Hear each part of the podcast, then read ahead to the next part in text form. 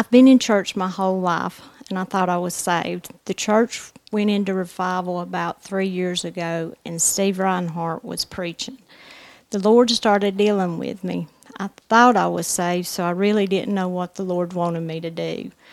I prayed for the Lord to show me what it was I was to do because I thought I was saved, and for Him to put it right in front of my eyes so clear that I couldn't mistake it. We went shopping in Nashville one day before revival that night, and I went and used the restroom.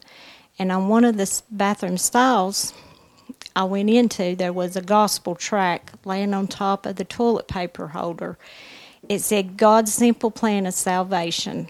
I had prayed for God to make it so clear to me and to put it right in front of my eyes, and that's what He did. I turned the track over, and it was from Steve Reinhardt's church the Lord started convicting me in my heart and let me know I was lost. I prayed all the way home, and when we got back, we went to the tent where we were having revival. I got on my knees and asked the Lord just to forgive me of my sins and to come into my heart and save me.